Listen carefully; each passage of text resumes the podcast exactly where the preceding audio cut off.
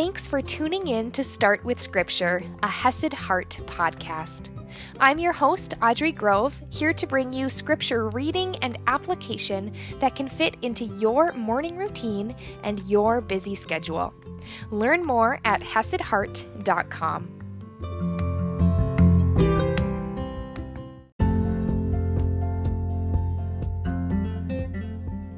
Good morning, my friends! We are continuing on one more day on this weird, kind of tough topic of head coverings. And this one was kind of a tough one for me because, like, I knew this was in the Bible. I've read First Corinthians before, but I haven't had to wrestle with it in a while. I haven't had to sit down and say, all right, what does this really mean? Am I actually supposed to be covering my head when I'm going to church? When I'm praying in my home? What is going on here? And I've never felt that conviction from Holy Spirit that I need to be covering my head, that I'm doing something wrong. So, is it possible that the action of covering your head isn't actually the point? And through research, through prayer, through digging in a little deeper, through looking at the historical context, we've seen that it is so much less about the action than it is about the heart and the intention. Right? And Paul's been taking a look at authority and idolatry and priorities when it comes to your actions because actions really do matter.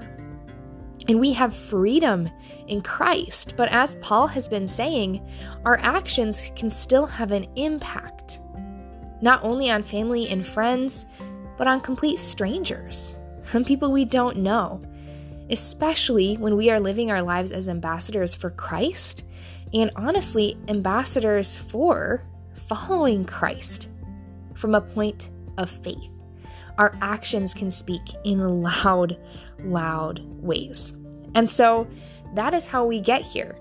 Understanding that this idea of men not covering their heads in church and women needing to cover their heads in church, it's not about the action, it's about the heart and about the impression that you're giving to those around you. So, men, rather than just following the culture and wanting to elevate their own status in the eyes of others, should instead learn how to be countercultural in the sense of giving themselves to the Lord and not focusing on status. But on the other side of a same coin, the women here are needing to respect their husbands even in this cultural way because God has that that ranking system, right? That he shows us himself that he calls us to. Why? We don't necessarily know. But we know that's how God sees it. He is good, he is perfect, he is just, he is loving. And so that means that it's going to be good for us. And so calling out these women who were laying that aside to claim authority and power and prioritize themselves over how it was making anyone else feel, over what the Lord had called them to. Where are our priorities? But even as we are looking at this, that kind of ranking system, right? Christ as the head of the husband, husband as the head of the wife. We we also see respect.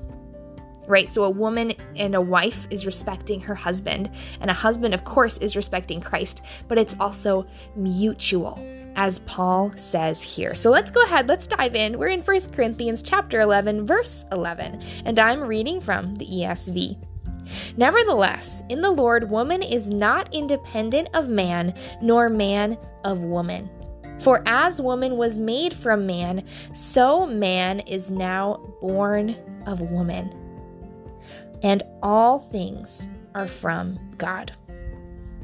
So we see this, this mutual dependency and this mutual respect that we have because knowing that while yes Christ in this ranking order is the head of the man he is also the head of the woman right? He is the one who created everything, who sustains everything, and everyone is invited to have a personal relationship with Him and to follow Him specifically. And so we see this idea of mutual respect.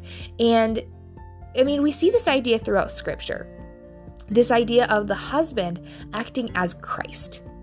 And yes, he is described as the head of the wife, but Christ loves with a selfless love, a sacrificial love, not one of puffing themselves up in their status, right? Like the men of Corinth were doing. Not ones to puff themselves up in their own needs as if those are the only things that matter. They don't take advantage of people, they don't tear down people because that's not the stuff that Christ did. And so, here, even Paul, by calling out both the men for their pride and their status, and the women for trying to usurp authority and and prioritizing themselves over everyone else he's calling out both sides and showing that both sides need to be respectful and loving he continues on Judge for yourselves. Is it proper for a wife to pray to God with her head uncovered? Does not nature itself teach you that if a man wears long hair, it is a disgrace for him?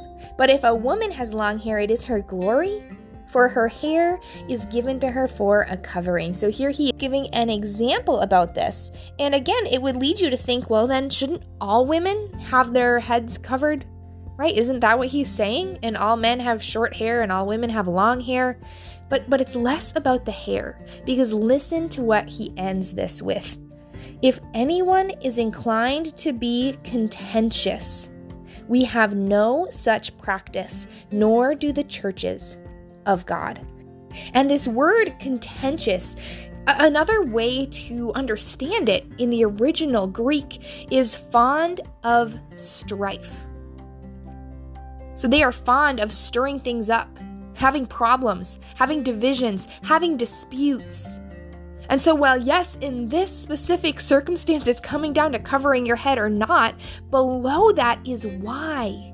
Why? Are you doing it just to stir up drama?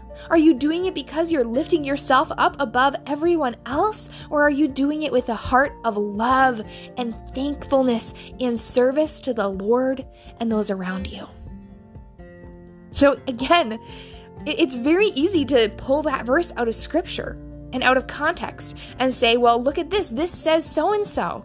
And I know some people do that, and I just want to bring that to your attention that sometimes scripture is misused, and we as believers need to be looking at the context, need to be seeking the heart behind what scripture is saying as well, so that we, we are not misled that way, we are not stuck in fear when Christ calls us to freedom.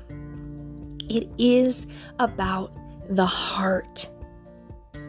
Because this idea of being contentious, of almost like gravitating towards enjoying strife and division and disruptions, that has no place in the church. We have no such practice, nor do the churches of God. It's all about the heart. It's all about the heart. So I know this has been kind of a, I don't know, it's been fun for me to dive into this stuff. The stuff that I guess you don't normally hear talked about in church all the time because it's difficult and it's hard. I want to know what are you thinking? Let's have a two-way conversation. I sometimes get a little tired of being the only one talking over here. but I would love to hear from you. What are your thoughts? What are your questions? What are your opinions? What has the Lord been laying on your heart about head coverings? Because, like he said, all things are lawful, but not all things are helpful. And what's helpful to someone may not be helpful to someone else. So I would love to hear from you what you're thinking. So send me an email, support at hesedheart.com. That's support at hesedheart.com. And I really look forward to hearing your thoughts, your opinions, or you can go ahead and actually make a post or send me a DM on Instagram or TikTok. My username is at hesed.heart and let me know there too. What are you thinking about this? How has it impacted your heart as you're viewing your own actions? Are there any areas of encouragement or conviction that God has laid on your heart? So go forth today, living for the Lord, living out of service and love rather than out of pride or arrogance. And I'll see you tomorrow morning.